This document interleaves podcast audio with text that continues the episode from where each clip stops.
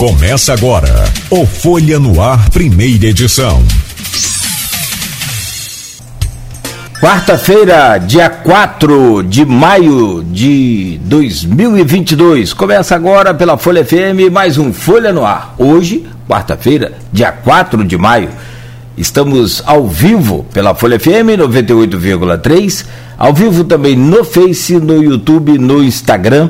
Deixa eu trazer o bom dia da Elaine nossa convidada de hoje e a gente começa esse, esse bate-papo, essa entrevista. Elaine, bom dia, seja bem-vinda.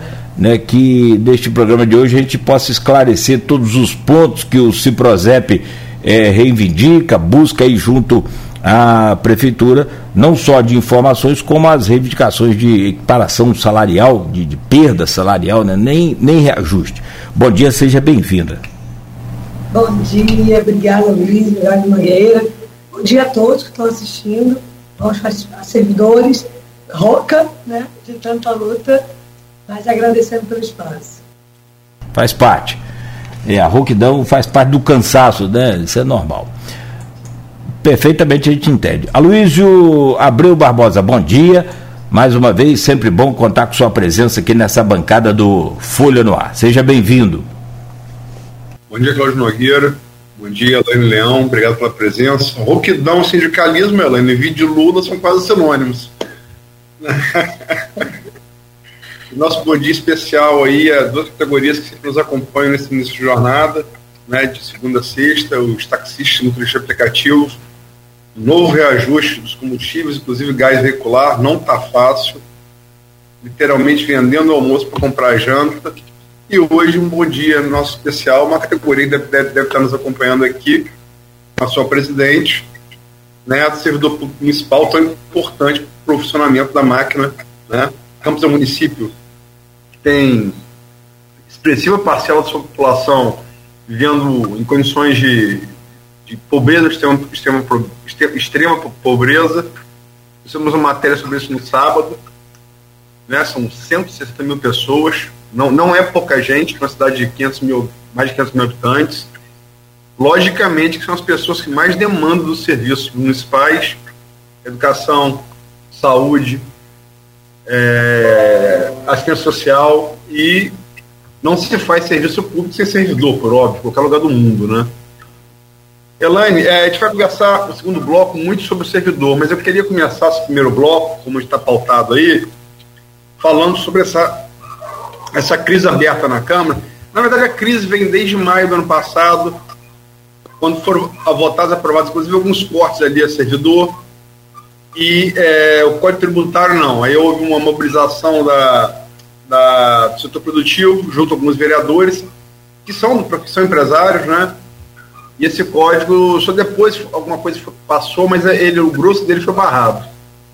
A parte dele começa uma, governo até então, até, até essa semana de maio, sessão do dia 24, até, até o final de semana, que é terça-feira, final de semana anterior, tinha 22 vereadores, e a partir dali houve uma ficção muito grande e ela passou a ser oscilante. E agora, na, na Fábio Ribeiro, presidente da Câmara, tinha até dezembro para marcar a eleição do novo biênio, né? Marcou no dia 15 de fevereiro, é, contava com a maioria mínima que 25 vereadores são 13, incluindo ele, e não teve esses 13. Michael Cruz, tinha ficado em termos de compromisso, parece que até tinha orado junto com o Fábio pela, pela eleição dele. Mas é, na diferença grande que há entre Deus e homem, na hora ele chegou da palavra humana, ele, ele votou Marquinhos Bacelar. E você já declarou, eu estava pesquisando aqui, que você acha que vale o resultado do dia 15. Se alega né, um, que o voto de Nildo não teria existido. Embora o próprio Nildo tenha dito aqui nesse programa, todo mundo sabe que o voto dele, acho que até a estátua de Nildo Peçanha sabe que o voto dele é de Marquinhos Bacelar. Né? Como é que você vê essa crise na Câmara? E eu queria que você falasse um pouco sobre essa declaração sua. Então, é, com muito pesar, é, que nós estamos vivendo tudo isso que eu vejo, que eu estou vendo na Câmara. O que eu estou vendo do grupo que está hoje né, no governo da cidade, é um grupo que não sabe perder, que não sabe ouvir não, né, que está acostumado a dominar e mandar em todo momento. que quando escuta ou não, ele corta essa relação, mesmo que seja profissional. Está acontecendo comigo também. É, o prefeito atendia muito bem, né? e aí quando houve a reforma da Previdência, começou a ter problema na nossa relação profissional, porque eu não conheço o prefeito fora disso, e aí não, não aceitam, não, não aceitam perder, e Fábio Ribeiro não está tá sendo diferente. O Michael Cruz, eu vi também esse vídeo, né? O Michael Cruz orou junto, enfim. Mas Deus iluminou ele na hora e ele não votou, votou diferente. Eu penso exatamente assim, porque eu acho que a Câmara, toda vez que a Câmara é um puxadinho da Prefeitura, é ruim para o povo. É, eu, eu, eu acho que. E isso comigo também. A oposição ela faz a gente caminhar melhor. Né? Eu acho que é assim mesmo. Ah, você precisa ouvir crítica, você precisa ouvir não. Isso faz você amadurecer, isso faz você trabalhar melhor. Eu, sou totalmente a favor dessa diversidade. E uma Câmara onde 23 eram apoio, eram base, era ruim para Campos. Porque se aprova um aumento de imposto sem discutir, né, se aprova um contrato novamente com algumas empresas ou, ou com, com De Paraíbas, por exemplo, sem se discutir, então é necessário debate, é necessário discutir mesmo. Eu fico muito feliz, e falei isso para o prefeito numa reunião, uma Câmara um pouco mais independente dela, mas não é independente, a oposição vai conseguir discutir. Porque uma coisa que eu escutei logo no início da gestão do vereador Juninho Virgílio foi assim, numa reunião, e todo mundo ouviu, não foi só Elaine, uma reunião onde tinham várias pessoas, o que o governo mandar eu voto.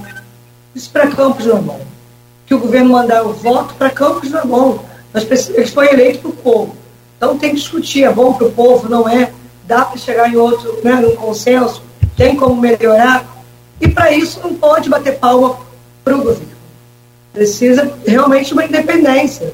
Então, me entristeço demais como vejo um vereador falar, falar assim, estou a favor de manter o, o, o, o voto, porque quando o Nildo ele direciona, ele começa né, direcionando, ah, mas aí não foi o voto em si, gente. Moralmente. Então, repete a eleição. Então, na próxima, na próxima sessão, repetir a eleição, era simples. Eu tive uma, uma reunião essa semana com o meu presidente, que eu, eu sou filiado ao PDT, e hoje o Leão é presidente né, do partido. Eu tive uma conversa, um bate-papo com o presidente, onde eu falei exatamente isso para ele. Falei, sinceramente, eu discordo, porque vocês viram que vocês não chamaram, foi o erro de vocês. Volta a eleição. Que não dá para a gente fazer esse papel de eu perdi, não vou fazer. Fábio Ribeiro anunciou, é, chegou a anunciar a vitória do Marquinhos Barcelar. Então, gente, tem que saber perder. Perdeu, foi, agora. E para Campos, na minha opinião, seria muito melhor. Porque nós íamos ter é, é, conseguir debater tudo que fosse para a Câmara, conseguir debater. Lógico, pode ser que uma oposição maior vete tudo, pode ser, mas aí a população também entender que bons projetos estavam sendo vetados. Aí também não é bom para os vereadores, aí a população ou quem participa faria o inverso. Eu, por exemplo, sou uma. É, se vai, se vira uma maioria de oposição e vai projetos que para a população estão sendo vetados, gente abre a boca e bota o povo para saber, olha, a oposição está atrapalhando o governo. E mídia, para isso, o governo paga bem, né? Então não precisamos se preocupar com a mídia para isso. Eu discordo dessa imoralidade de cancelar a eleição. Discordo completamente. Essa frase que você falou e perdeu, perdeu e já chegou até anunciar o candidato eleito, quem disse essa frase aqui foi o presidente da CDL, Edivar Júnior. Também disse essa frase. Perdeu, perdeu, bora para frente. Agora, quando você cita aí que o, esse grupo não aceita perder e que está acostumado a mandar em todo mundo, em tudo, e que você está também sofrendo a mesma coisa, o que, que é a mesma coisa? Então, é, eu o prefeito está um ano e quatro meses, né? Também vai com um ano e meses de mandato.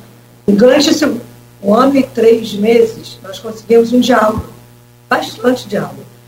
Algumas pautas não avançaram, e é fato, mas o diálogo não tem nada a ver com o avanço, porque eu entendo bem que essa relação institucional, né, ela não tem que ser cortada porque ele me disse um não. Né? Porque eu vou, eu, nós somos automaticamente lados opostos, né? em alguns momentos. Eu vou defender direitos, ele vai defender a folha e nós vamos continuar brigando. Isso é natural, essa relação. Mas nós estávamos conseguindo dialogar bem quando veio a adequação à reforma da Previdência. E ali, né, falando claramente, tudo começou a azedar, vamos botar assim, né? Porque o sindicato se posicionou contrário, né? o plano, o projeto do governo é um projeto do mal, projeto que faz servidores não aposentarem com integralidade, quer dizer, o servidor vai aposentar com média aritmética. Nós sabemos que isso não é o ideal. É, nós já temos um salário defasado. E aí, se eu saio sem meu pagamento integral, isso é muito ruim. Né? Na aposentadoria, hoje a gente está vendo aposentado sofrendo. É onde a gente mais precisa.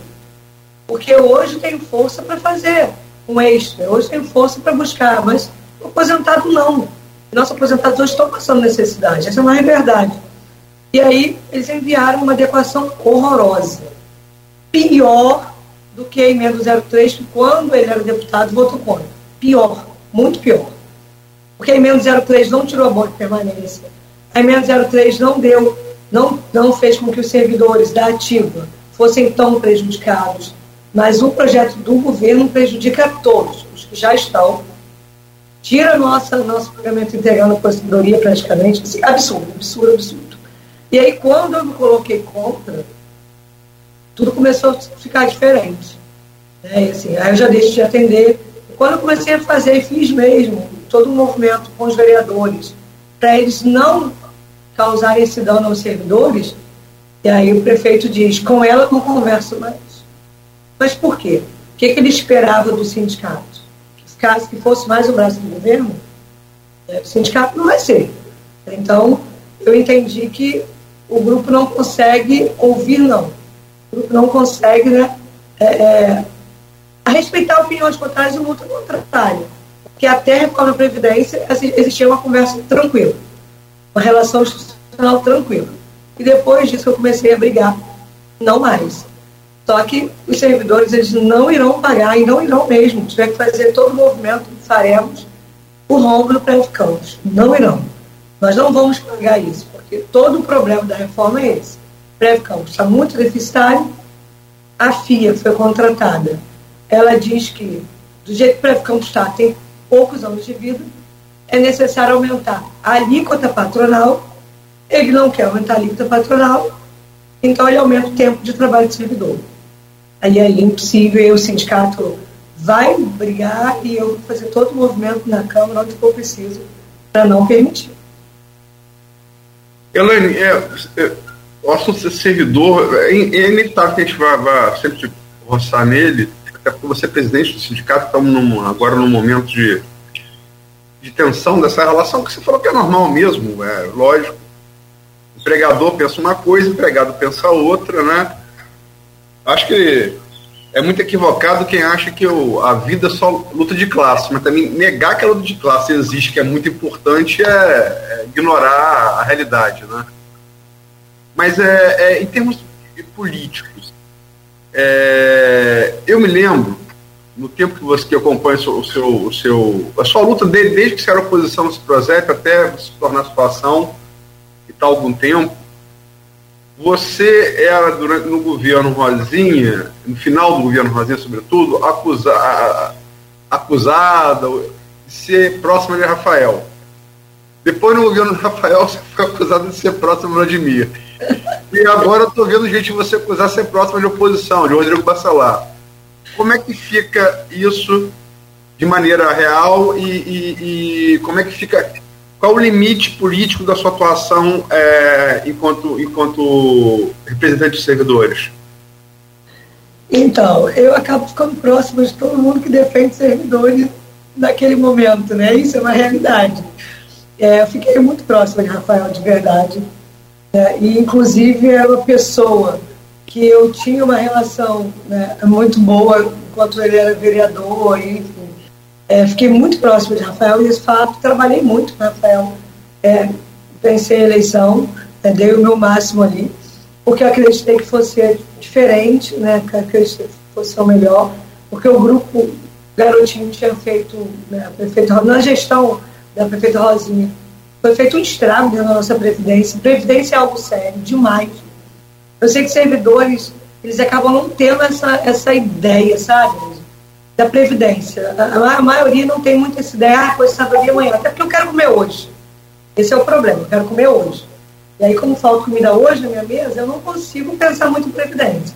Só que aí eu, enquanto uma instituição, preciso pensar na coisa mais ampla. Né? E Previdência é algo muito sério. Eu sempre tive essa visão.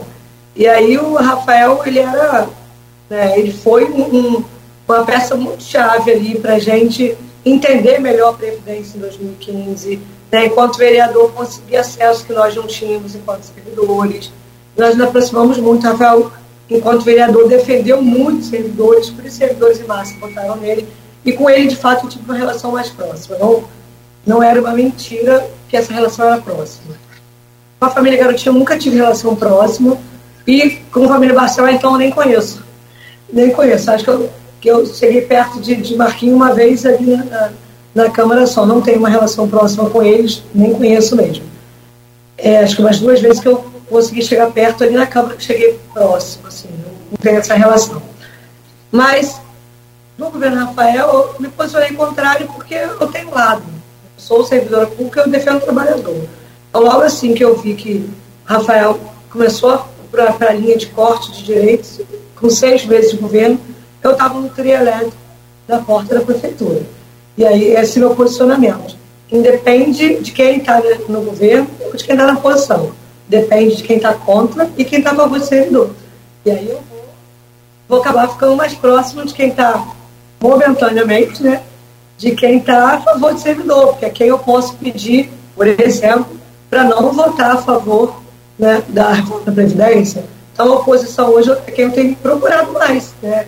Eu contato, eu não tenho contato direto de Barcelar, então tenho contato do assessor e eu falo, poxa, eu preciso falar com, com, vereador, pede para ele não votar, a situação real é essa.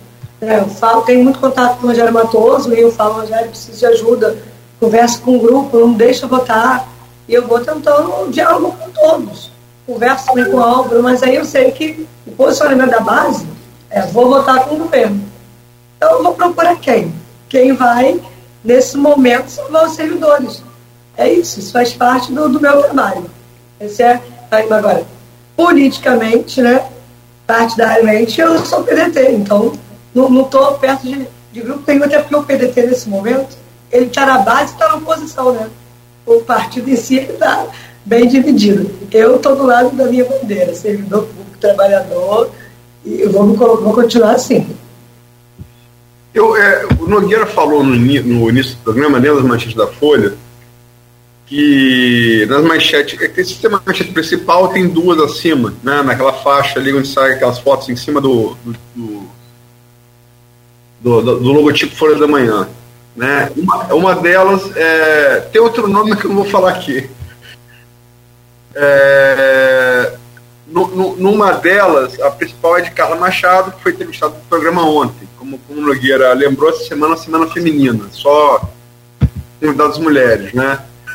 É, e é, a semana foi aberta com Natália Soares, é, é foi candidata prefeita em 2020, muito bem votada, né? 11 mil votos, ficou mil poucos votos só abaixo do então prefeito Rafael Diniz né, é, foi em quinto lugar, eram, eram 11 candidatos, nunca tinha corrida carro eletivo, uma mulher jovem ainda, né, parece pela primeira vez, parece muito bem, muito bem nos debates, e é pré-candidata agora a, a, a, a deputada federal. Lógico, tem, tem como Carla é estadual, e tem você que faz parte do PT, você sabe que nada existe até as convenções, né?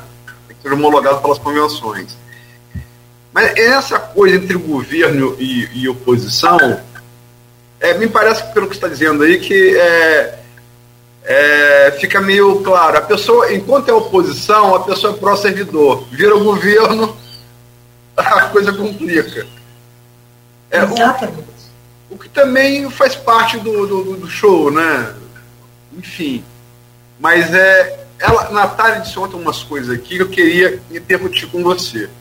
Nessa coisa entre, nessa divisão entre grupos, né? Ela disse aqui, é, como a Folha tem noticiado, palavras de Natália Soares, tá? Como a Folha tem noticiado, há uma disputa de poder na Câmara de Campos. Parece um feudo, com dois grupos tentando fatiar a cidade. O que está por trás disso, a gente vê na, na exoneração dos cargos, em quem é nomeado. Os equipamentos públicos estão sendo fatiados por conta de interesses políticos e promoção pessoal. E ela segue. Palavras de Natália Soares. O que hoje aparece como crise na Câmara é, na verdade, o fatiamento da coisa pública visando as eleições de 2022 e 2024, pelo grupo dos Bacelar e o grupo dos Garotinhos. E é horrível.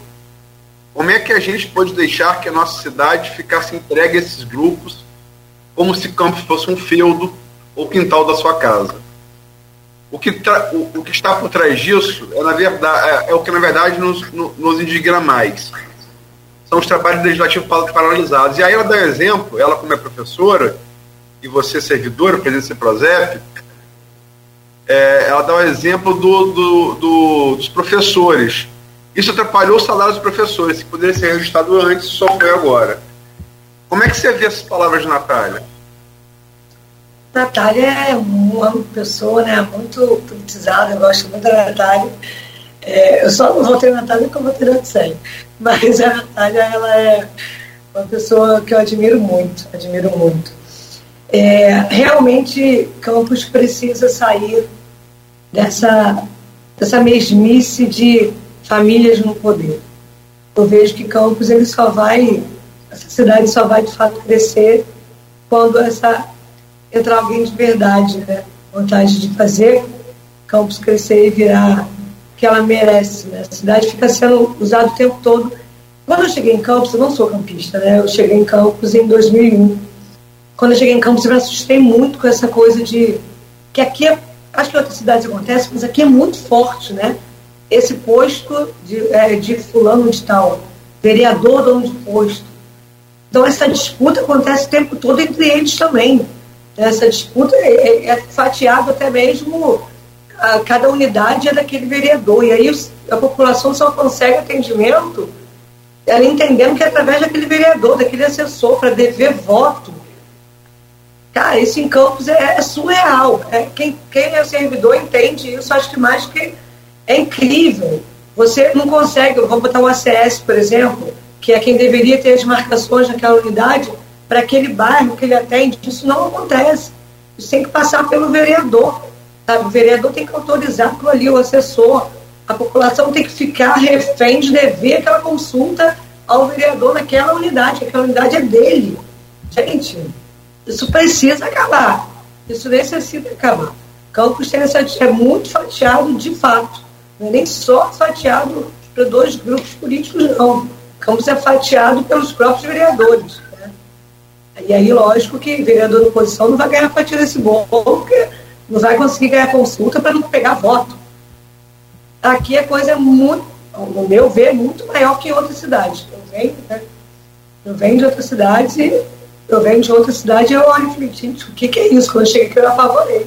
De onde, é. desculpa, desculpa interromper, você, você é de onde e trabalhou onde fora Campos? É, eu, nasci, eu nasci em São Gonçalo, né? mas eu trabalhava em Niterói. Então, assim, é, não é tão aberto como é em Campos, essa, essa, esse fatiamento de, de unidade de saúde, por exemplo, que é algo muito grandioso. É, a vaga para a população passa na mão de vereador. Isso é muito sério. A população tem que ficar devendo favor para conseguir o que é dela de direito. É muito sério. E Campos precisa realmente, como a Natália falou, sair dessa briga de famílias. Precisa sair disso. Nós precisamos de pessoas que queiram governar a cidade para os cidadãos, para né, os moradores da cidade. Não mais porque isso aqui vai me dar voto, é disputa de poder o tempo todo. E é, é a sensação, é, a sensação de que é realmente um feudo. Nós não nos livramos né, da monarquia, não nos livramos nada disso. Continuamos de, de rei para príncipe. Né? E assim vivendo ainda. E só para só ressaltar, o sistema feudal, o sistema feudal tinha um rei, mas, mas, mas o O rei não. Às vezes tinha barão que mandava mais que o rei, tinha conde que mandava mais que o rei. É, é isso, o Campos está tá vivendo assim também, né? Tem, tem, tem. Vai mandando mais que o príncipe agora, por exemplo. É desse jeito. Bem parecido com o que Campos está vivendo ainda, infelizmente. Mas eu acredito que.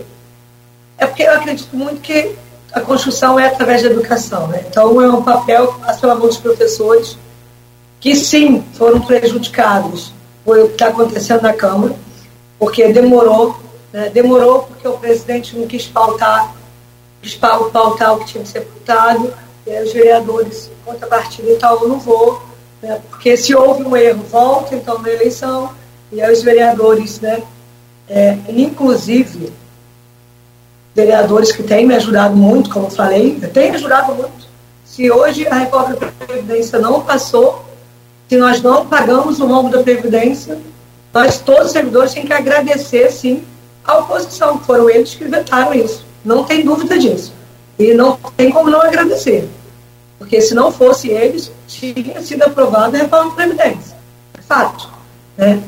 Então, nós precisamos entender né, tudo isso é, é preciso é, pensar que Campos necessita de educação melhor, né, que os professores, como falei, foram atrapalhados sim, né, e através da educação começar a ensinar política, para que pessoas comecem a, comecem a conhecer o seu direito, e aí sim não permitam que o vereador troque voto. Não, isso aí é meu, é direito essa consulta, eu quero, mas não te devo voto.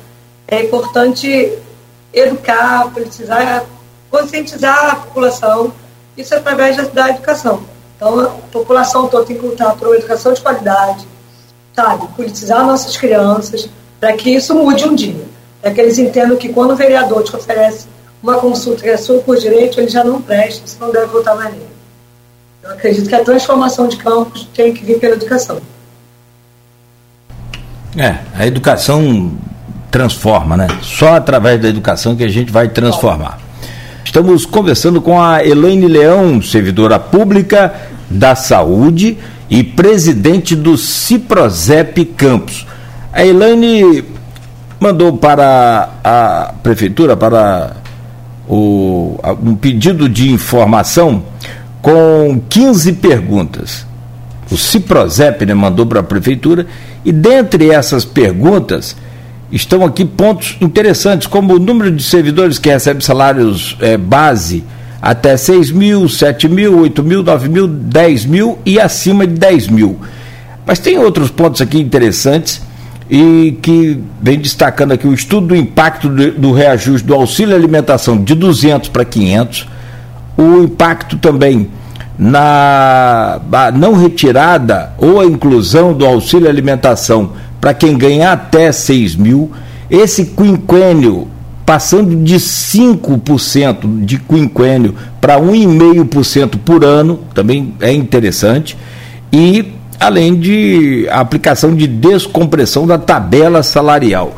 Quer dizer, são pontos é, é, cruciais. Teve gente agora que recebeu o reajuste aí do piso salarial nacional, como professor, por exemplo, que não sentiu muita diferença por conta dos descontos, de perder o auxílio alimentação e o imposto de renda, o leão comeu boa parte daquilo ali. A pergunta é: houve protesto dos servidores essa semana, BR, essa coisa toda, houve acampamento em frente à prefeitura e esse pedido de, de informação. Qual o resultado de toda essa movimentação? Você chegou a dormir uma noite, ficar 30 horas lá. Ontem vocês tiveram uma reunião com o Weiner, que é o secretário da pasta de administração. Como é que você é, é, é, consegue contabilizar positivamente ou não é, é, toda essa movimentação, Elaine? Bom, com certeza foi muito positivo. Primeiro que você vai conseguindo visualmente, bem, bem claramente, tocar no, no aumento de servidores na luta. É, nós já tínhamos feito um ato, e esse ato foi muito maior, né, o número de servidores vem aumentando é, na Assembleia, nos atos, os servidores vêm se aproximando e entendendo que há uma necessidade de lutar pela sobrevivência, que é esse o nome. Não é, nós estamos lutando por aumento, nada disso, é para sobreviver mesmo. É, inclusive, nesses estudos por exemplo, eu pergunto aqui né, qual número de servidores que recebem abaixo do salário mínimo. Porque tem. Tem muitos servidores recebendo abaixo do salário mínimo. Né? É, então, positivo, porque os servidores estiveram em todo momento de acampamento. Eu fiquei 30 horas lá na prefeitura. Né? Eu só saí para vir no sindicato né, tomar um banho e assinar os documentos e voltei para lá. É, e todo momento passava os servidores lá né, para levar um abraço, para levar um suco, para levar uma água, mas assim para dizer obrigado, muito obrigado. Né? E são servidores, a união de servidores aumentou ainda mais, isso é muito importante para a gente. Né? É, para o avanço da reposição, o governo realmente ele vem firme nessa não vou dar, né? isso é fato. Né? Firmando que não tem condições, mas isso já não é algo que eu consigo dizer que é fato. Porque se não tem condições, qual foi a dificuldade de responder essas perguntas? Se realmente não tem limite, por que, que não foi dado para a gente todas essas, essas respostas, esse documento que nós solicitamos? Porque senão, quando chega o servidor aqui, vou, vou dar um exemplo no sindicato, tá? Aqui, antes de eu, de eu tomar posse, oferecia alguns tipos de serviços. Por exemplo, é, existia um número de óculos por mês no sindicato, existia um número de, de consultas de oftalmo que o sindicato pagava. Né? Existia um número ali por mês. Quando eu cheguei aqui, eu encontrei é, FGTS em atraso, INSS em atraso, CNPJ inapto, dívidas. Por exemplo, você tem uma noção, só de dívida trabalhista, eu tenho mais de um milhão na justiça. Mais de um milhão. Se Prozep ou não, né? Mas se Prozep tem mais de um milhão. Eu encontrei tudo isso. Então, o que, que eu fiz? Vamos lá, vamos fazer gestão. E a gente com o diretor de, de, de administração, que é o Luiz, sentamos, vamos fazer o quê? Olha, vamos pagar assim, vamos parcelar aqui, vamos fazer dessa forma e vamos apresentar eles seus sócios. Então o sócio chega aqui hoje, ele sabe por que, que ele não consegue aquela ficha nesse momento. Está aqui, está documentado, olha, está assim. Esse aqui é o nosso extrato, eu estou pagando isso, nós colocando energia. Foi isso que esse projeto pediu. E eu não consigo ver dificuldade para responder que eles conseguiram. Primeiro que nós protocolamos 16 de março. Nós fizemos a reunião com, com o prefeito é, mais ou menos uns 10 dias depois. Nessa reunião, o prefeito e o secretário falaram que eles iriam nos responder em 10 dias. E aí, 47 dias depois, diz: não, porque a resposta que você quer está no portal transparência. E não está, porque no portal transparência está de dezembro. Então, nós estamos agora em maio. Né? Ah, mas é porque fecha o quadrimestre. Nós não fechamos ainda, gente. Todo mundo que é gestor sabe que você apresenta quadrimestre, mas você sabe quanto você gasta todo mês. Não é possível que não saiba. Aqui eu sei quanto eu gasto por dia, quanto eu gastei ontem. Meu caixa está fechado diariamente. Eu acho que é muito mais amplo a prefeitura. Mas ele não saber quanto ele gastou em março. Né? Eu, assim, uma, o fato de você apresentar quadrimestre não significa que você não sabe, por exemplo, qual foi a receita. Vamos lá, né? Qual foi a receita de março? Como que você não sabe isso? Como com gestor não sabe isso, né? Então, assim, nós pedimos aqui, ó, valor de arrecadação médio do município na fonte 100. Né, no último ano, nos dois primeiros meses de 2022. E ele falou que ele não sabe. Que só vai saber dia 20 de maio.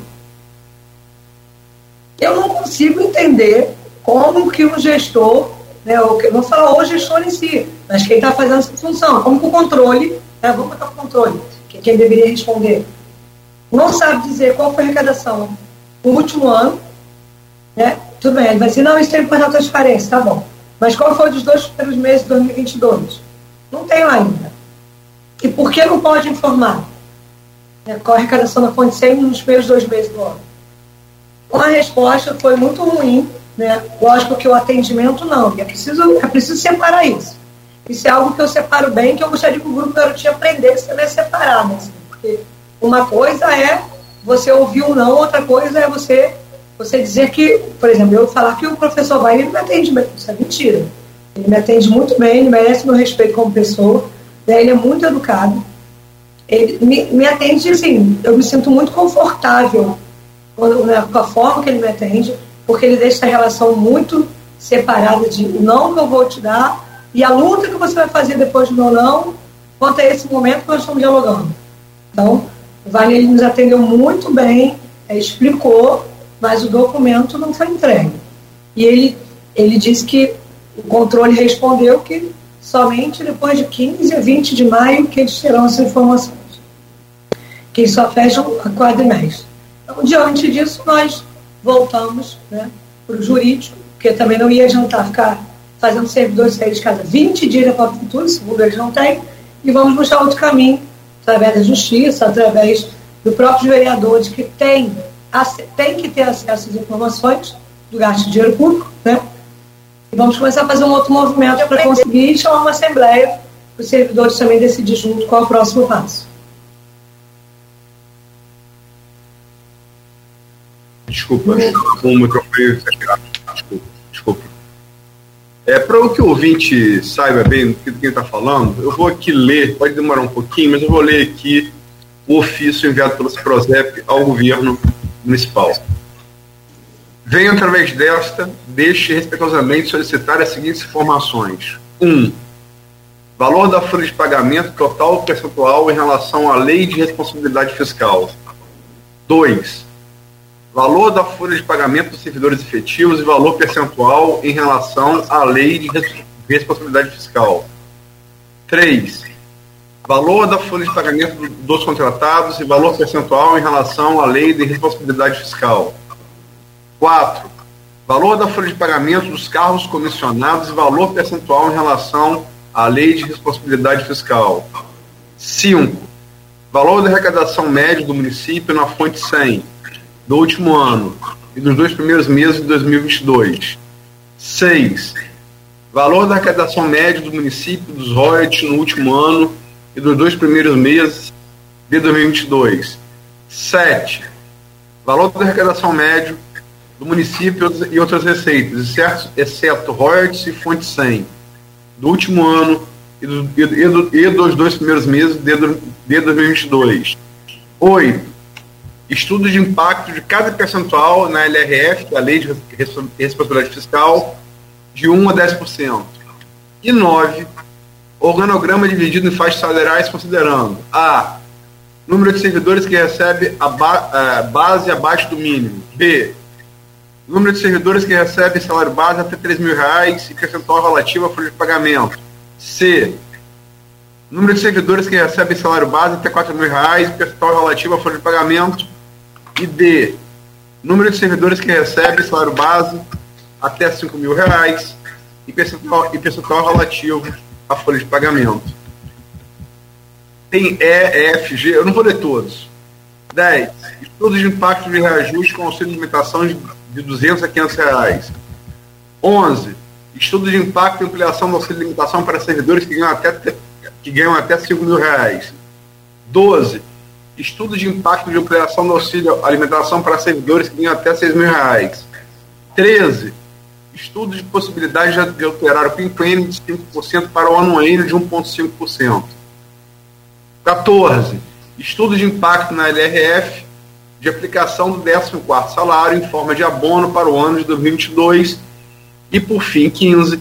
Impacto na LRF de aplicação de descompressão na, na tabela salarial quais esses pontos, desses 15 pontos, o, nono está dividido em vários subitens, vocês têm resposta e quais, você, quais vocês não têm, Elaine? Então, é, eles não responderam nada, né, eles só disseram que as informações que nós pedimos estão no portal Transparência. No portal Transparência, nós vamos conseguir é, verificar essa arrecadação no último ano, fato, mas não vamos conseguir verificar desses dois primeiros meses, porque ainda não está lá. O estudo de impacto para a gente é, é, não tem como ser feito, até mesmo porque não, tem, não temos ciência de quanto está a folha hoje, né, de real quanto está a folha hoje. Porque o que, que eu perguntei ao Wagner ontem, o professor Wagner, secretário? É, nós sabemos bem que esse auxílio alimentação, por exemplo, ele pode ser tirado da folha. Ele pode sair da folha e pagar com os olhos.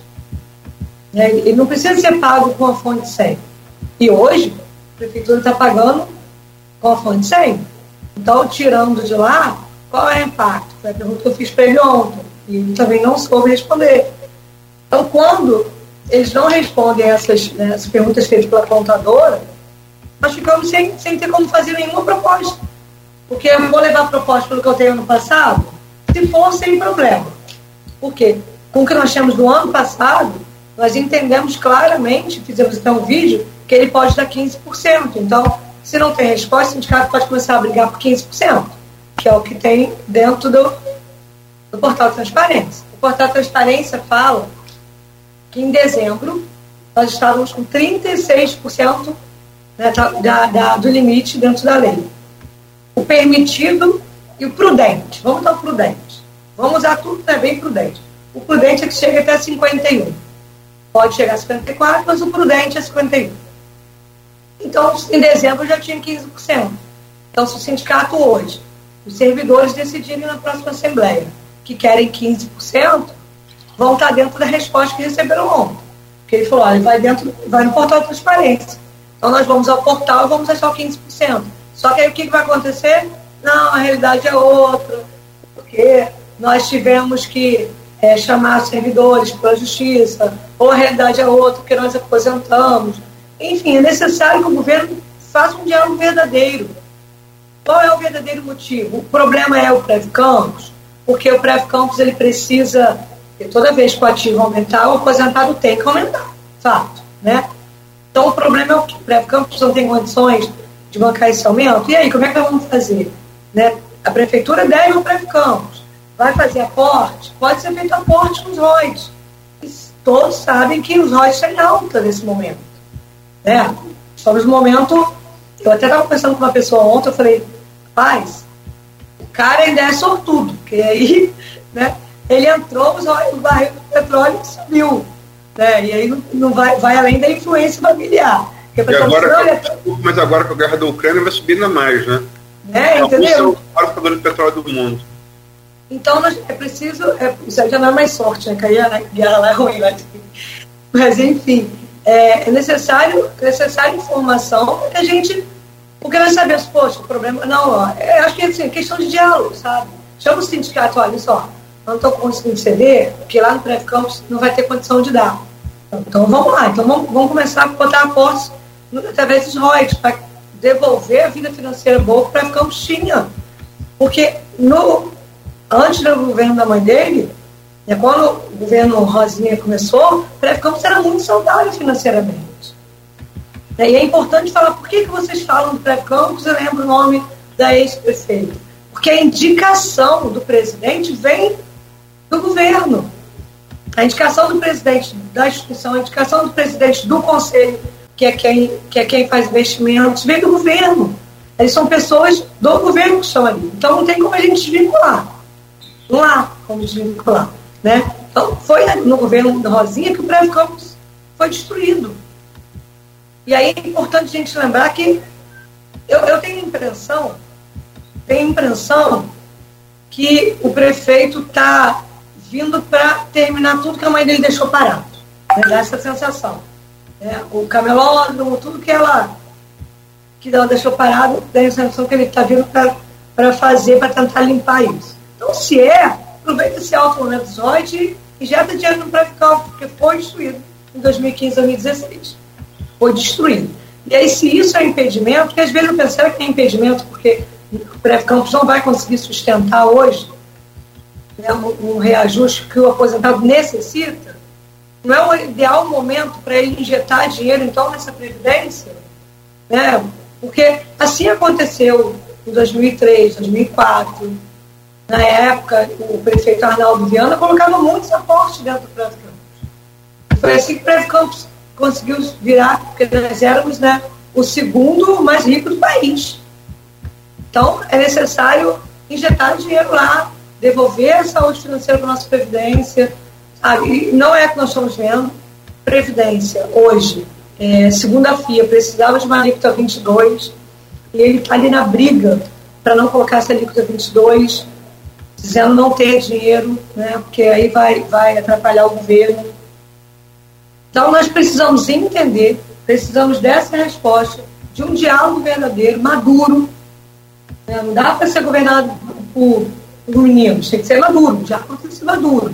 Tá? Então, precisamos desse diálogo para poder tentar construir uma proposta. Agora, o que não dá é ver aposentado chegar aqui, dizer que não tem o dinheiro do remédio. Sabe, servidor ligar e falar assim, olha, eu estou esperando a morte chegar porque eu estou com câncer e eu não consegui fazer o tratamento. Então você vê uma servidora auxiliar de enfermagem chorando para falar, eu não tenho que dar para meus filhos hoje. Não dá para viver mais assim. Isso não dá. E, e não é não é algo distante. Está muito comum dentro de servidores. Servidor escolhe, eu pago a luz, eu compro comida. Aí um mês eu pago a luz, no outro eu como, no outro eu pago a água, escolher quanto para pagar. E o servidor que vai né, trabalhar se no local sem a mínima condição, sabe? Onde os servidores hoje do Ferreira Machado não tem um banheiro digno para usar, onde os servidores não têm um repouso digno, dormem, e aí a água de, de, de, esgoto muitas vezes cai dentro do quarto do, servidor, do repouso do servidor, que não é um quarto de repouso. Mas como plantão de 24 horas, a lei permite essas três horas de descanso. Então, esse servidor que é massacrado pela falta de condições de trabalho, é massacrado muitas vezes pela chefia imediata, que é um governo que tem muito, muito assédio moral, sabe? É um servidor que ainda... Não, muito, tem muito o quê? Eu não vi. Assédio moral, muito assédio moral, muita retaliação, muito servidor sendo trocado de, de unidade, porque foi um, uma assembleia, ou porque falou algo né, na sua rede social. Então, esse servidor que já é massacrado pela falta de condições de trabalho, pela chefia imediata, está sendo massacrado pelo alto preço e pelo baixo salário. É, são muitos, a quantidade de, de aposentados que nós recebemos aqui, que falta uma fraude com uma aposentada camada, né, que, por exemplo, vem alguém da família, que falta médico. Né, onde estão os ortopedistas na cidade? Eu estou procurando, querendo saber, gente, onde está? Onde estão? Porque, assim, a população não está conseguindo entendimento, gente. Nós temos no município, mas estão onde? Sabe? Estão, a população está sofrendo muito falta de, de, de saúde pública, sabe? de condições de trabalho, aposentado que tem, não tem um salário digno. Diante disso, uma proposta tem que acontecer. Tem que acontecer. Não tem como ele falar assim, não vai ter reajuste. Isso não vai acontecer, isso não tem como. Ou então o campo já virá um caos. Porque nós vamos ficar na rua o ano todo. Nós vamos ficar na rua, porque assim, é a única forma que nós temos de não morrer, então, de depressão. Porque eu não tenho condições de trabalho, eu não tenho comida, eu não tenho como pagar minha conta, eu vou ficar dentro de casa, eu vou surtar. Então a resposta vai ser na rua, a resposta vai ser em greve. E aí, de novo, sofre a população também, né? É um ciclo muito ruim para campo. É necessário uma maturidade, é necessário um diálogo, é necessário respostas, documentos, para que a gente entenda e busque caminho juntos. Mas responder essas 15 perguntas com, com ofício dizendo que as respostas são portal transparência, não foi algo assim, não foi, até porque na reunião foi dito que ia ter resposta. Naquela reunião não foi dito, olha, vou te dar essa resposta em maio. Foi dito que daria a resposta em 10 dias. E aí depois foi dito que o sobrinho do secretário faleceu e aí pediu mais 10 dias. Aí deram mais 10 dias. Aí agora, olha, não tenho essa resposta não. Só vou ter dia 20 de maio, porque não fechou. E tem lá no portal de transparência. Mais uma vez, qual é a sensação? De respeito. Elaine, para a gente pontuar, são, é, são, até porque a gente não tem só servidor. O servidor conhece bem, por óbvio. Mas os nossos ouvintes não são só servidores. É, e você, como está projetando em um quadro é, que sem reajuste, é, greve e, é, e servidor na rua, na rua protestando, então o principal atingido vai ser o, também o, o, não servidor. Né? É uma, é uma, uma roda viva. Né? É, são duas coisas diferentes. Uma coisa é o servidor nativo, que é o Preve Campos. E aí eu volto de novo para o do petróleo. Lógico, quando eu falei da guerra da Ucrânia, eu não estou comemorando guerra nenhuma, mas eu quero dizer que é, um, um, dos principais protagonistas da Rússia, um dos maiores exportadores do mundo de petróleo e gás. se ele está sendo embargado pelas demais nações que têm invadido a Ucrânia, se ele também vai retalhar, por exemplo, o gás que manda para a Europa para aquecer a Europa no inverno, vai ter consequência. Né? O preço do gás e o preço do petróleo vão, vão, vão subir, isso é inevitável. Campos vai receber mais royalties. Né? Essa é a correlação. E a correlação é tanta, é tanta, para que as pessoas entendam, que a última, a última oscilação abrupta que a gente teve de preço de barril petróleo foi em 2014, final de 2014, onde houve uma queda imensa do preço do barril petróleo e é onde começam os problemas do governo Rosinha. Qual a primeira coisa que eles fazem? Corta o plano de, de saúde do servidor. A, o, o, problema da Preve Campos, naqueles dois anos finais de Rosinha, são posteriores a, a, a essa queda do preço do barril de petróleo. E eu estou vendo aqui muitos comentários de servidores falando que o que vocês acham, é, e aí não estou dando anuência, mas assim, o que, uh, tentando entender o raciocínio de vocês, e na linha cronológica ele não me parece desprovido de lógica, é que o, o, o rombo que o Rosinha deixou no Preve Campos, talvez o Vladimir esteja querendo agora que o servidor da ativa pague. E é isso que vocês, não estão dizendo que não, não, não vai fazer. E a outra coisa, a outra coisa é, são salários, né, que estão, são cinco anos sem, sem sem reposição, contando com 2015, que é justamente o ano depois da queda do preço do petróleo. Né? Então são seis, são seis anos. É isso? É isso? São esses dois pontos? Exatamente isso. É, a reforma da Previdência ela toca nessa questão da, da, do rombo do Previcampos, né? E a falta de condições de dar um reajuste ao aposentado também toca no rombo do Previcampos. Então, o rol pré-campus traz consequência direta para os servidores, né, porque aí o governo tenta fazer com que a gente pague com o trabalho. Os ativos. Não, os ativos né? Se a gente não se aposenta agora, né, ele consegue continuar pagando o salário lá no pré-campus. Então, ele está tentando fazer com que a gente não se aposente, que a gente comece a pagar com o trabalho longo. E hoje, nossos queridos aposentados né, ficam passando, porque não, não tem dinheiro nenhum lá para nenhum tipo de abono, que é o que eles alegam, né, não tem condição, porque teve rombo do Teve Campos. Então, o que aconteceu em 2015 e 2016, foram os dois anos que né, nossa Previdência tiveram enormes problemas, está tendo consequência diretamente na nossa vida. Os servidores estão pagando por isso. E agora, em relação a sem reajuste, né, nós ficamos 2015 como você falou, ficamos 17, 18, 19, 20, 21. É só me corrigir, uma, uma ouvinte que já me corrigiu, são sete. São é, seis. É, se juntar esse ano, vão ser sete. Quer dizer, é inaceitável, é impossível, gente. É questão de sobrevivência mesmo. É, eu passei o, o sexto, domingo, na Kombi, na rua, pedindo desculpa à população pelo, pela segunda que esse transtorno, porque a população não merecia também chegar na escola e estar tá fechado. A população não merece isso. Mas é a única maneira que nós temos de gritar por socorro. Sabe? É a única maneira que nós encontramos de gritar por socorro, porque é muito ruim você sair de casa e não deixar um leite para seu filho. É muito ruim. É muito triste o que o servidor público está passando. É uma situação horrível você, você ver né, o aposentado que se doou tanto para essa cidade falar que não tem dinheiro para remédio, não tem remédio também na farmácia mais. E aí a população sabe que a gente está falando.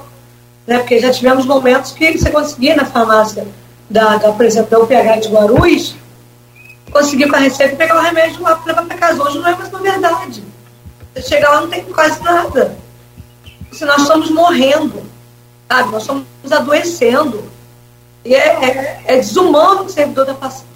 E a única forma que nós temos hoje é de gritar, de ir para a rua e gritar e tentar não adoecer ainda mais.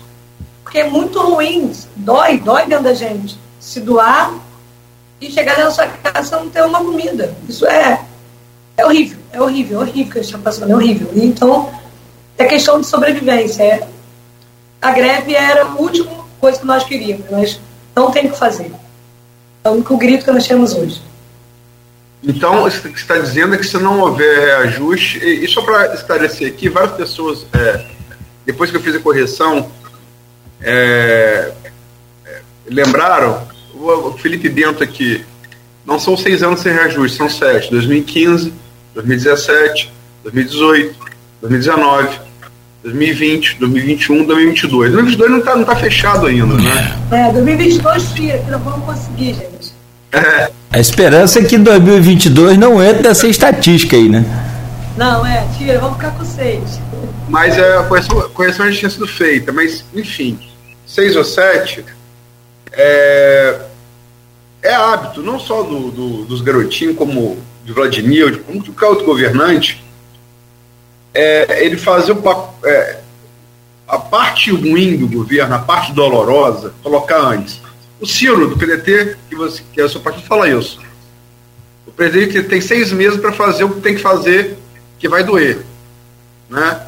E depois ele, ele pode fazer um governo um pouco melhor. Então, isso é, é universal. Né? É, o governante ele apertar no início, talvez no meio, e no final ele soltar as bondades. Quer dizer, nós estamos em 2022 ainda, né? A eleição é 2024. Você acha que isso pode demorar até, até 2023 ou, ou até 2024? E se demorar até lá, o que, o que, que acontece? Muita gente morre, tá? Muita gente morre mesmo, porque é, eu estou falando de falta de remédio, de médico, de condições de se cuidar. Bom, o governo fez isso, o governo Vladimir fez isso. Ele apertou no início. E aí e fica claro para a população, para quem conhece a nossa realidade, que ninguém viu a gente fazer greve ano passado, né? ninguém viu ter paralisação, porque nós entendemos isso. A cidade estava muito destruída. Então, no primeiro ano, ele tirou o auxílio alimentação de muitos servidores, porque o auxílio alimentação, ele era que todos os servidores que ganhassem um salário base até 3,409. O governo foi para a Câmara e colocou isso para o bruto. Então, hoje, quando um servidor sai de férias, por exemplo, se ele atinge no bruto 3,409, ele fica sem auxílio. Se o servidor, e a auxílio alimentação, você come, né? Você come tudo mês. Se o servidor faz uma hora extra, porque o salário está baixo, e ele passa por 3,409, ele fica sem auxílio. Né? Então, auxílio alimentação, ele, ele tirou de muitos servidores, muitos mesmo.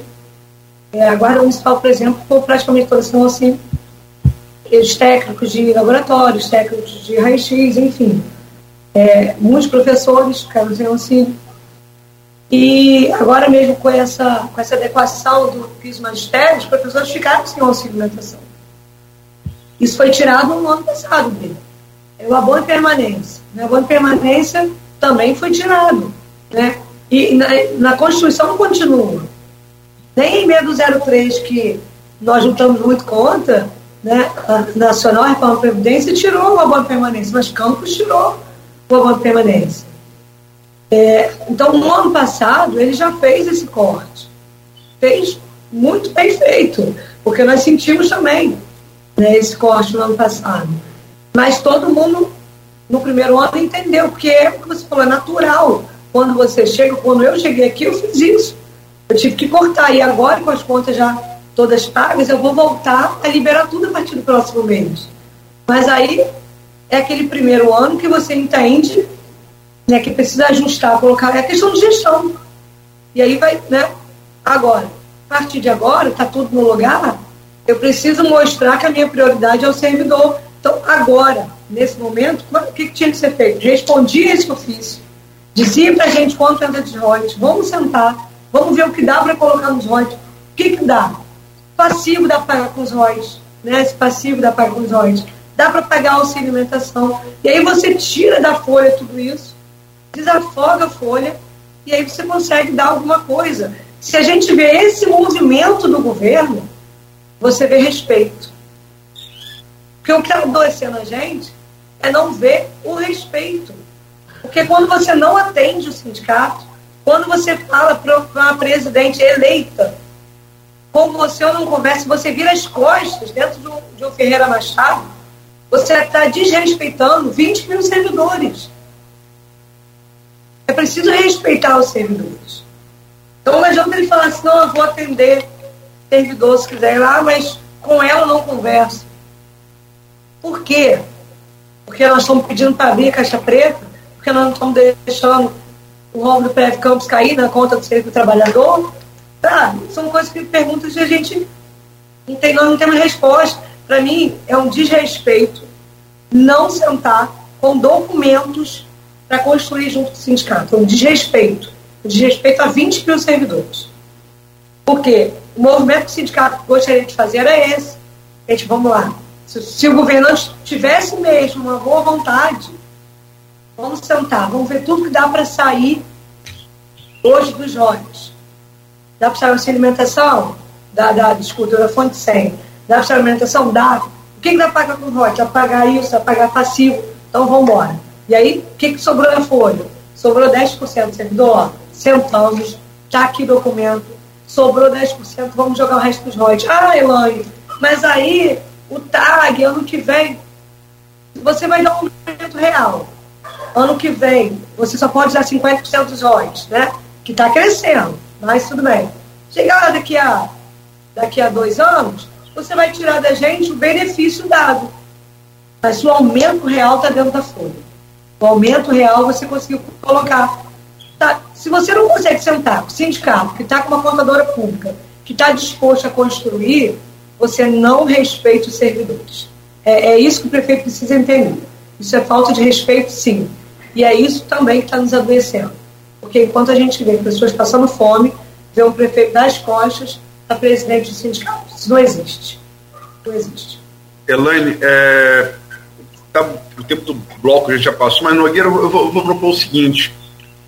Eu, eu, tenho mais duas perguntas para fazer. Uma do grupo, que eu vou até pedir que você faça, que a Graciete uhum. também, de do CEP, traz questionamentos da Elaine. Vou pedir que você faça na sequência. E vou fazer mais uma em relação à a, a, a, questão do servidor. Pode ser? Sim, claro, pode. E a gente vai direto para a parte da eleição. Tá. Ok, ok, Elaine? Pode ser? Sim, sim, sim. Fechado. Agora, só, lem é... só lembrar, Luiz. Perdão, perdão. Então, só lembrar, acrescentar mais um ingrediente aí nessa nessa, nessa composição aí que a Elane está colocando, que o servidor vem sofrendo e muito, que, que chamou muita atenção aqui, que a gente anotou muita coisa aqui sobre a saúde. Lembrar que o servidor público de Campos já teve plano de saúde. Eu falei aqui. Você lembra? Exatamente. Eu, eu falei, justamente caiu o preço do barril de petróleo em 2014. A consequência seguinte foi cortar o plano de saúde. Cortar o plano de saúde, exatamente. Eu falei isso aqui. É. Sim, sim, sim, sim. Cai o preço do petróleo, estava mais de 100, vai para 40 dólares. No mês seguinte, se não me falha a memória, é cortado o plano de saúde do servidor. Eu falei isso aqui. Uh, sim, sim. Entendeu? É, enfim, Elaine, é, estão aqui vários servidores me, me, lembrando que a data base para reajuste de 2022 já expirou. Então, 2022 já entrou na, na conta do sétimo ano mesmo é, ainda que possa ser dado um reajuste, mas ele não, é, ele não, é, não seria retroativo, né? Mas enfim, é, só para registrar. E por falar em data, em limite, se você está falando em paralisação, em greve, qual é a data, a data que vocês é, traçaram? Daqui não pode passar. E se passar, é paralisação. Então, é ano de eleição. É, como é ano de eleição, nós temos o um limite para passar pela Câmara. É, apesar do nosso ser, é, ontem mesmo o, o, corpo jurídico do governo está nos atendendo, falou, ah, mas existe brecha. Falei, brecha tem risco. Né? Então, para não botar a vida, a comida dos servidores em risco, nós temos até 8 de julho para estar tá com tudo aprovado, sancionado, a lei, tudo ok. Né? Então, nós não temos como esperar muito. Então, dentro do, então dentro... 8 de julho é aprovado o quê? Porque, assim, por ser ano de eleição, qualquer coisa precisa passar até três meses antes sim, sim, na Câmara, sim. né? E aí, depois disso, o prefeito já não vai mais poder sancionar nenhuma lei. Não, não, isso eu entendi, mas passar o quê? Ah, sim, reposição salarial tem que passar pela Câmara toda vez. Até 8 de julho. É, tem que, passar, tem que finalizar até 8 de julho. Então, qual é a nossa ideia? Como precisa ir para a Câmara, discussão, volta para o governo, né? dentro do, da última Assembleia, nós conversamos de até junho né? e nessa negociação. Depois de junho em diante, aí é, aí é greve, aí vamos para a rua, e aí, porque aí o tempo já, já vai estar tá contra a gente. Né? Então, nosso limite até o momento é até 30 de maio. A partir daí, já não dá mais para ter diálogo esperar, porque senão nós vamos morrer de fome. Há um limite 30 de maio, né? Não paralisação. Isso não, greve tem que determinar. É. Bom, tem. Tá, tem aqui no grupo de WhatsApp do programa é, e do blog Opiniões do Aloysio. Você faz, faz parte do, do, do, grupo também, né, Elaine? Se, se eu não estou enganado. Então, o, a pergunta vem da Graciete Nunes, que também é professora e está sempre envolvida com, com a classe aí, com o CEP, né, que é o Sindicato dos Profissionais de Educação do Estado do Rio de Janeiro. O prefeito Vladimir Garotinho, em audiência na sede da prefeitura, com representantes da Câmara, do CEP e da base da educação municipal, falou abertamente do descontentamento com o Ciprozep, já que este costura acordos com o governo em nome da categoria e depois apresenta narrativa diferente ao que foi acordado. Exemplo citado pelo prefeito foi a solicitação do abono salarial de R$ mil para todos os servidores e mesmo o prefeito tendo dito que daria o abono, mas não seria viável a reposição de perdas salariais no ano de 2022, o Ciprozep foi de comum acordo. Ciprozep foi de comum acordo. Segundo o prefeito, o Ciprozep concordou com o pagamento do abono de 2 mil, sem perspectiva de reposição salarial em 2022, mas para os servidores disse estar na luta pela reposição salarial. Procede essa informação, senhora Elaine Leão? Como a senhora explica isso? A pergunta ou as perguntas da Graciete Nunes. Então, Graciete é basicamente aí da luta sindical, né? Então, ela, ela deveria ou deve saber que governantes tentam o tempo todo dividir e colocar sindicato contra né, servidores contra sindicato, né? porque o sindicato, por ser uma, uma instituição de luta, né? e a melhor arma e a melhor defesa do trabalhador, governantes tentam destruir sindicatos, e isso é comum no nosso país. Né? Então, todo governo ele vai sempre tentar desmoralizar, descredibilizar os sindicatos, porque o sindicato é o único que tem legitimidade para fazer uma greve, por exemplo né, porque a Constituição é muito clara quanto a isso. Por que, que servidores não ganham falta? Por que, que servidores né, podem ter direito de greve? Porque passa pelo sindicato. Então, governantes tentam o tempo todo tirar crédito do sindicato, isso é natural. A Gracete, muito, muito antiga na luta, é, deveria é, lembrar disso, mas é, não é uma realidade, inclusive, esse é o motivo pelo qual o prefeito não quer mais conversar comigo porque ele começou nessa caminho de inverdade, né? ah, porque o sindicato faz acordos e tira, e aí ele fez uma postagem na minha rede, na minha página, é onde ele diz, senhora Elaine, a partir de agora minha conversa com vocês serão gravadas. Eu falei, prefeito, vamos fazer melhor. Nossas conversas serão ao vivo. Né? Porque eu não tenho problema nenhum com ao vivo. Então, a partir daquele momento que o prefeito começou a jogar um jogo sujo, de inverdade, eu falei, olha, então agora será ao vivo nossa conversa. E aí, quando eu encontro o prefeito na sexta-feira, justamente para acabar com esse clima que ele colocou na Câmara, que ele quer colocar junto com o sindicato, que eles fazem esse jogo, né, esse clima horroroso de, de baixaria, de ofensas, e o Ciprozep hoje tem à frente diretores que não vão entrar nesse jogo. Esse jogo que tem de um fala mal da mulher, porque uma mulher com o outro, nossa, isso é é uma baixaria total que Campos vive, né? A gente vê isso né, na rede social, né? O prefeito Catu, que só me leva bem, isso, olha. E é um jogo que o sindicato não vai entrar, porque o Ciprozep ele tem uma direção séria na frente, né? Não vai entrar nesse jogo. O que, que eu faço? Não debato ao prefeito, porque eu não vou ficar discutindo com o prefeito em rede social, até porque eu respeito toda autoridade, eu acho que a gente tem que respeitar, e venho para esse governante e falo, prefeito, então vamos fazer o bate-papo ao vivo? Vamos, enfim, acabar com isso para a gente não ir para esse clima né, de é mentira sua, é mentira minha, até porque nós passamos da idade, né? Gente, eu tenho 46 anos de idade, né, tenho uma filha formando em direito, não vou ficar em rede social, estou mais nessa idade, né? De ficar em rede social trocando ofensas. Então, quando ele me ofende, eu chamo para uma live, chamo para uma reunião, bate-papo, porque eu acho que o servidor precisa entender o que está acontecendo. Não só o servidor, a população, que acompanha o sindicato. Então, o, eu chamo o prefeito, o prefeito, vamos bater um papo ao vivo, ele sai correndo. Ele sai correndo literalmente. Não estamos falando que ele só virou as costas, ele virou as costas, dobrou o corredor e correu. Ele, coreógrafo, correndo com câmera na mão, nem estava vendo. Né? Então, porque o prefeito tem ido por um caminho de inverdade, o qual eu chamo o prefeito mais uma vez para um bate-papo ao vivo.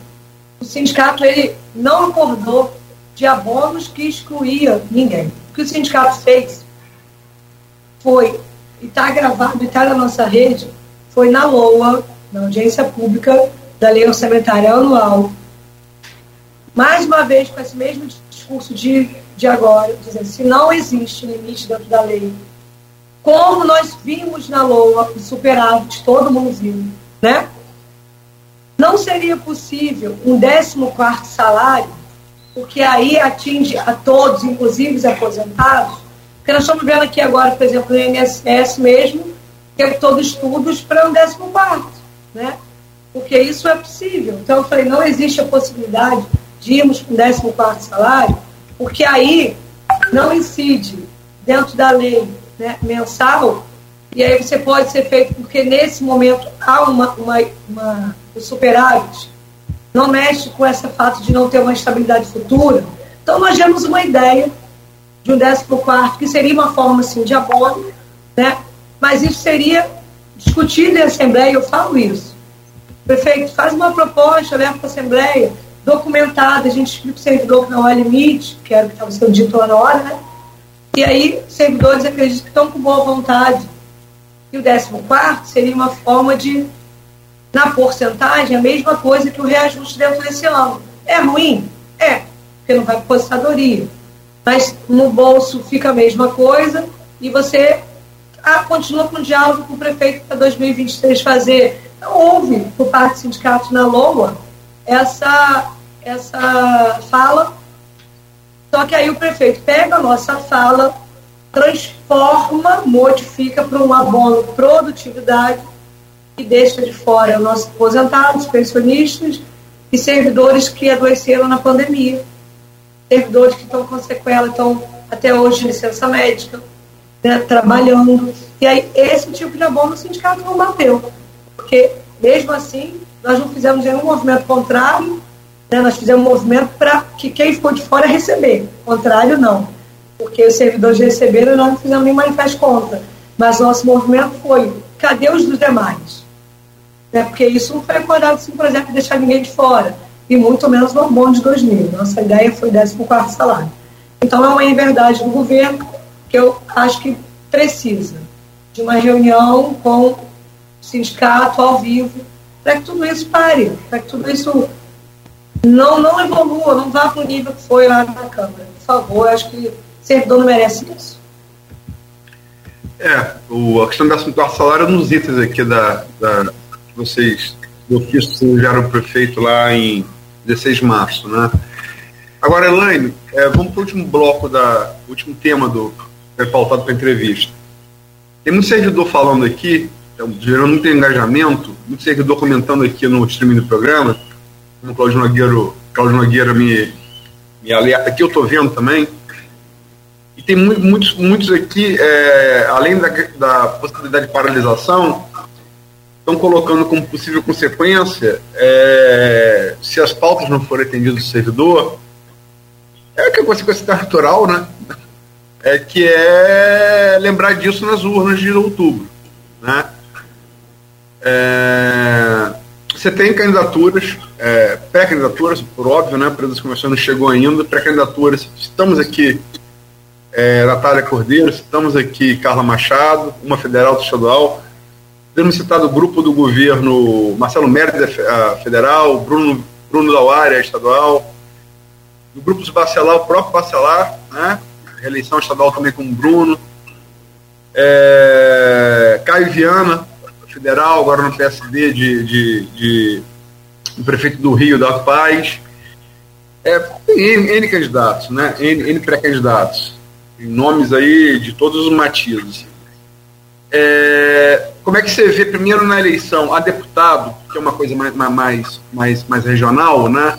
O representante da cidade, da região, nos parlamentos estadual e federal, como é que você projeta a, a eleição e que consequência você acha que um, um esgarçamento na relação do servidor com o governo pode trazer nessa eleição?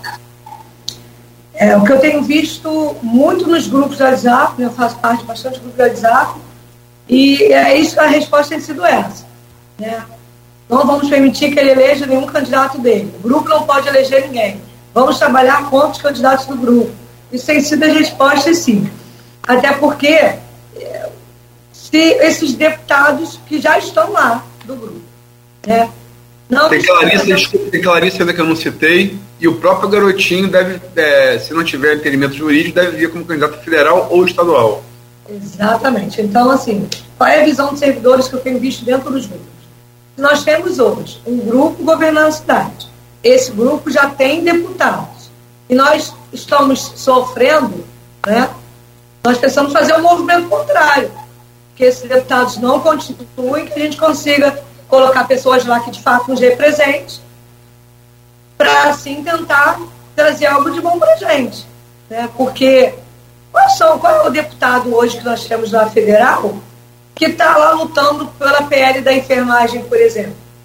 Né? Qual é o deputado que nós temos desse grupo hoje lá que lutou contra a PEC 32 que nos destruía também? É, então os servidores estão muito atentos a isso. Nós temos esse grupo no governo esse grupo já tem os deputados, que inclusive você citou o nome de, de, do Bruno, da Clarice, que são deputados. O que eles têm feito para os servidores?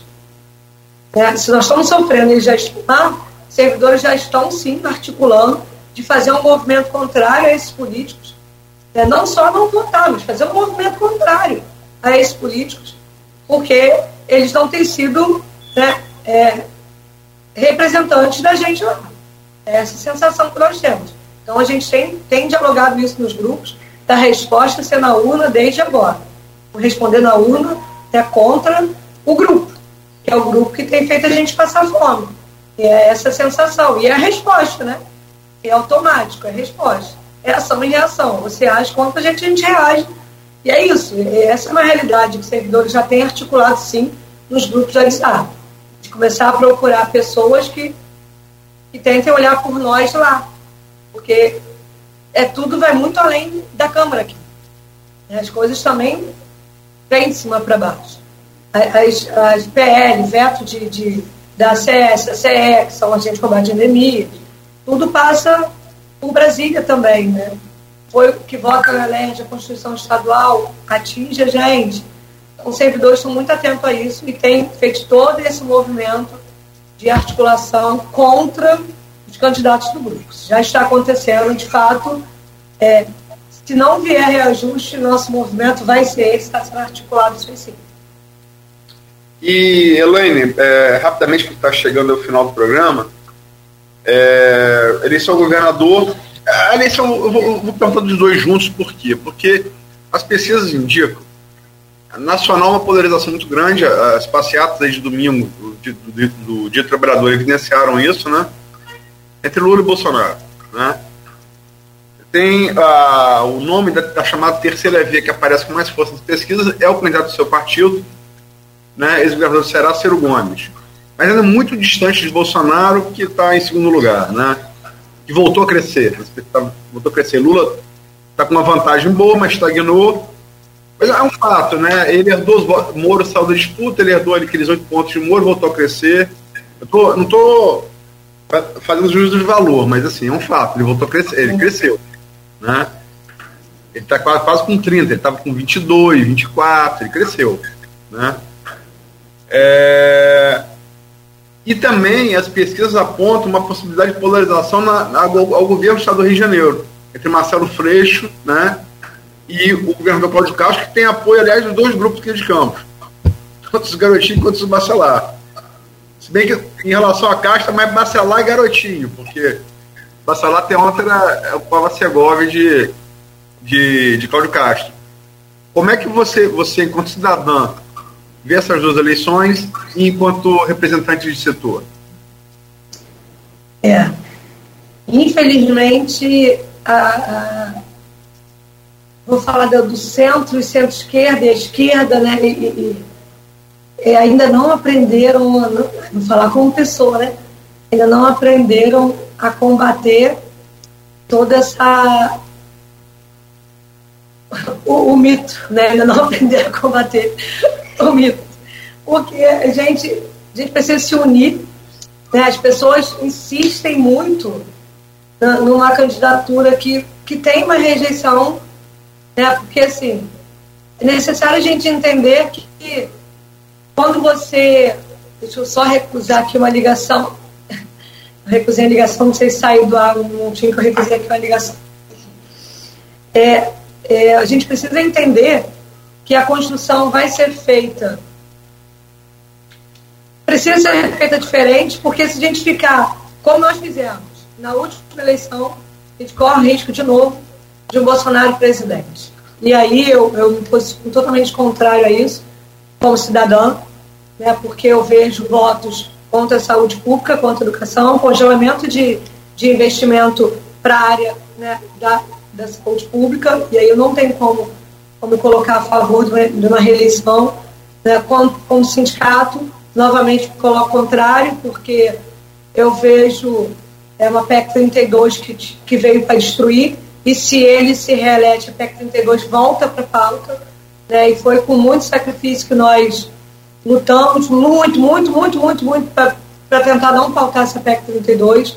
Nós fomos a aeroportos, nós fomos nós fomos a Brasília, nós fomos a Rio, nós viajamos muito daqui de Campos, junto com outros sindicatos, e pensar que ele pode ser reeleito é algo que eu fico temendo muito, temendo muito mesmo, que esse PEC 32 volta e se bobear passa, e aí ele mostra força, e aí o serviço público acaba, né? E aí eu vejo as terceirizações, a OS crescendo, se pensa numa reeleição, e aí são essas OS dos escândalos, que nós tivemos na pandemia, na campanha do Covid.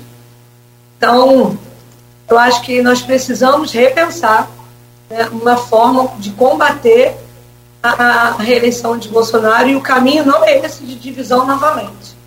É, eu acho que a gente, nós ainda não aprendemos, isso me preocupa, porque se a gente se divide, porque é isso que você falou, assim, precisa se entender que só existe dois.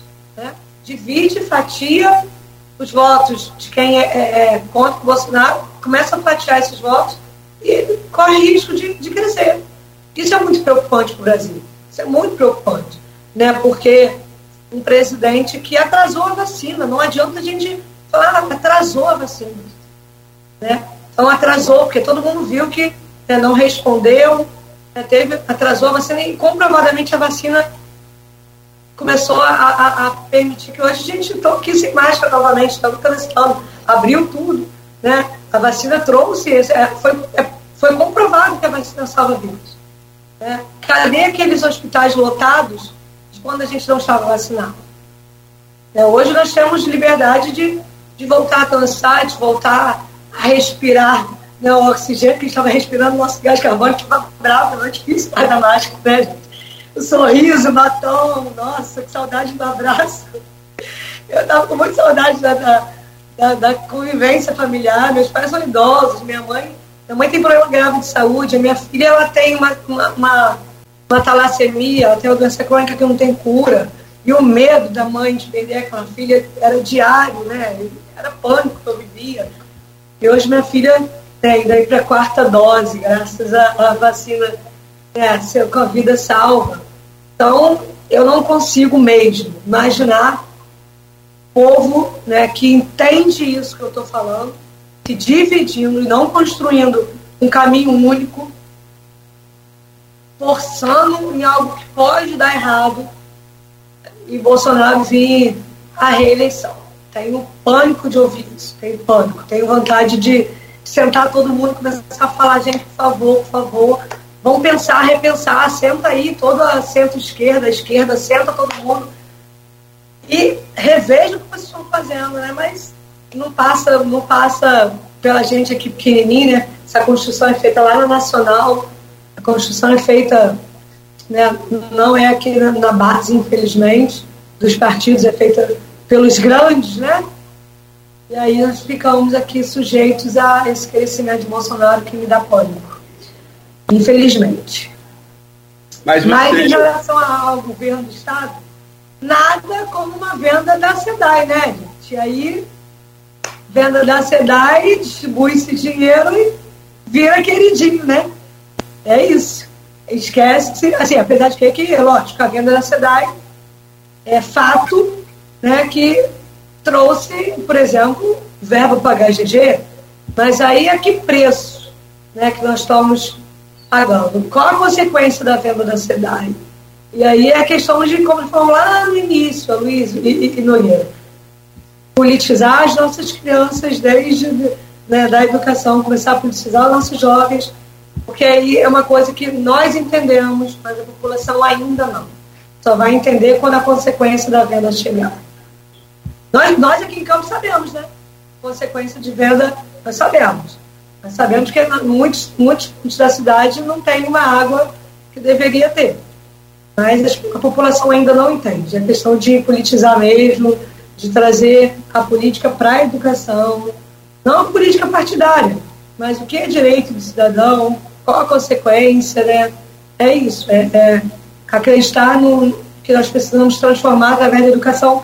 Por isso que eu estou no partido que eu estou, né? Porque é o partido que acredita que, infelizmente, não, não tem sido, não tem sido, e aí a crítica tem que ser feita, não tem sido em campos, então, que não tem sido mesmo, né? mas eu acredito, eu acredito na reconstrução. Eu vim para cá com essa missão de, de reconstruir o sindicato, de reconstruir o, sindicato, o servidor que falava sindicato é tudo ladrão, e falava, né? Servidor falasse, nossa, dá para ter um sindicato sério, essa é a minha missão aqui hoje, e eu fui para o partido, né, para o PDT, para acreditar que dá para reconstruir, eu acredito, né? Dá para reconstruir e voltar a ter aquele PDT de Darcy, aquele PDT de falar que, né, de Brizola, de acreditar que a educação transforma o mundo e vai transformar. É, o, Elaine, é uma, uma missão muito complicada essa coisa de. É. de é, esse, esse crescimento aí de Bolsonaro agora também. MDB, PSDB, sinalizando aí com a simpatia, tudo bem que Estou meio que incrédulo aí com isso tudo, mas é muito complicado. Agora, a missão sua não é fácil, apesar de o servidor estar tá sofrendo na pele, principalmente os aposentados, mas é, a unidade da categoria não obteve, assim, ela não foi muito exitosa nas últimas tentativas anteriores à sua gestão aí no Ciprozep de greve, não. Sim. Né? Sim. Você sabe bem disso. Bem, bem, bem. É, é, e é difícil. Até porque é, é, tem exemplos aí, até no próprio governo passado, anterior ao governo de Rosinha, né? Ao governo de Rafael, anterior governo de Rafael, você tinha ali uma série de pessoas que eram é, é assim, explicitamente é, comandavam uma, uma, uma ordem, mandavam uma ordem para as unidades municipais e faltasse alguém para colocar um X no nome. Quer dizer, hoje não está nem no governo mais, tem muita gente que já saiu até desse próprio grupo que está aí, mas continua essa coisa, né? A pressão do governo é muito forte sobre isso. Você falou mais cedo. Agora, só para fechar e te agradecer, ô Elaine, a Luiz, você já observou, já citou, já falou, mas a criatividade do, da nossa gente, o brasileiro ele é fantástico, ele que já nasceu já com curso de, de marketing pronto, já feito. Teve um aqui, ó, a Ivone Freitas Lopes Soares, ela fez um meio que uma parafraseou aqui o, o, o Vladimir, que é bora trabalhar, né? O hashtag dele, né? Ela, eu, eu, eu. ela botou aqui, bora parar. Aí depois veio a Tatiane também colocou uma muito boa. Se a causa é grave, o remédio é a greve. Enfim, mas que essas pessoas entendam, essas que estão. Teve, desculpa, teve um também que lembrou o slogan de Vladimir na campanha, né? É, dinheiro tem, falta gestão. Sim, sim, exato. Bem lembrado, Luiz. Muito bom. Mais cedo, né? Dinheiro tem, falta Nossa, gestão. que lembrou aí no comentário, né? Exato, exato. Tá lá em cima, tá? É que tem muito engajamento, como a Luiz também já disse. É, eu acho que é por aí. O caminho é esse, é, as pessoas têm hoje oportunidade, têm hoje muito mais acesso à informação, têm hoje muito mais é, acesso ao que está acontecendo, né? Não precisa ficar preso a uma rede, como você mesmo disse, ela tem aí vários grupos, essa coisa toda. E tem, sempre teve a imprensa né, oficial, como é a Folha FM, como é o Grupo Folha da Manhã, para tirar qualquer dúvida aí sobre fake, sobre qualquer situação. E aí hoje, quer dizer, do jeito que a gente tem esse engajamento aqui, teve aqui durante a entrevista, pode ter aí também nas suas, é, nas suas lutas. E eu torço por isso, torço para que tudo seja resolvido da melhor maneira possível, com conversa, com diálogo. A partir de quando não tem diálogo, fica difícil. Quero te agradecer, Elane, e desejar boa sorte aí na sua missão, na sua luta. Bom dia para você, muito obrigado. Obrigada, gente. Bom dia. Aloysio. Agradecer a Elaine, presença. É, falamos de coisas muito importantes aqui. Acho que está aí colocado por ela quanto presidente o prazo de 30 de maio para busca de entendimento. E depois disso é aquilo que ninguém deseja e que se entenda. É, dar espaço ao servidor que, que é devido.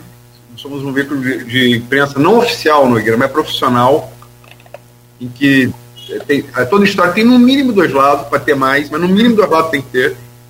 Ninguém deseja greve, uma coisa que ninguém deseja. Mas é importante o alerta da Elaine que o governo ouça que, é, considerando os dois lados, que os dois lados têm suas razões, como a própria Elaine disse aqui, né, tem seus motivos, é, que sentem e conversem, porque, como você colocou, Nogueira, sem conversar não dá para chegar a lugar nenhum. Né? Então, que, que isso aconteça antes desse prazo de 30 de maio e que a greve não ocorra. Né? Enfim, sucesso aí, Elaine, na, na, na, na pelo servidor. Obrigado. Obrigada, obrigada. Tem uma frase que eu falo sempre né, para os servidores: desistir não é uma possibilidade, então nós não vamos desistir, vamos continuar a luta firmes, unidos, porque a luta vale a pena. Né? Se a gente não lutar, a gente adoece até por dentro. Então vamos lutar, vamos até o fim juntos. Obrigada a todos, bom dia. Muito obrigado, bom dia para você. O Folha volta amanhã, às sete da manhã. A gente fica por aqui agradecendo a você, a sua audiência, e amanhã às sete de volta.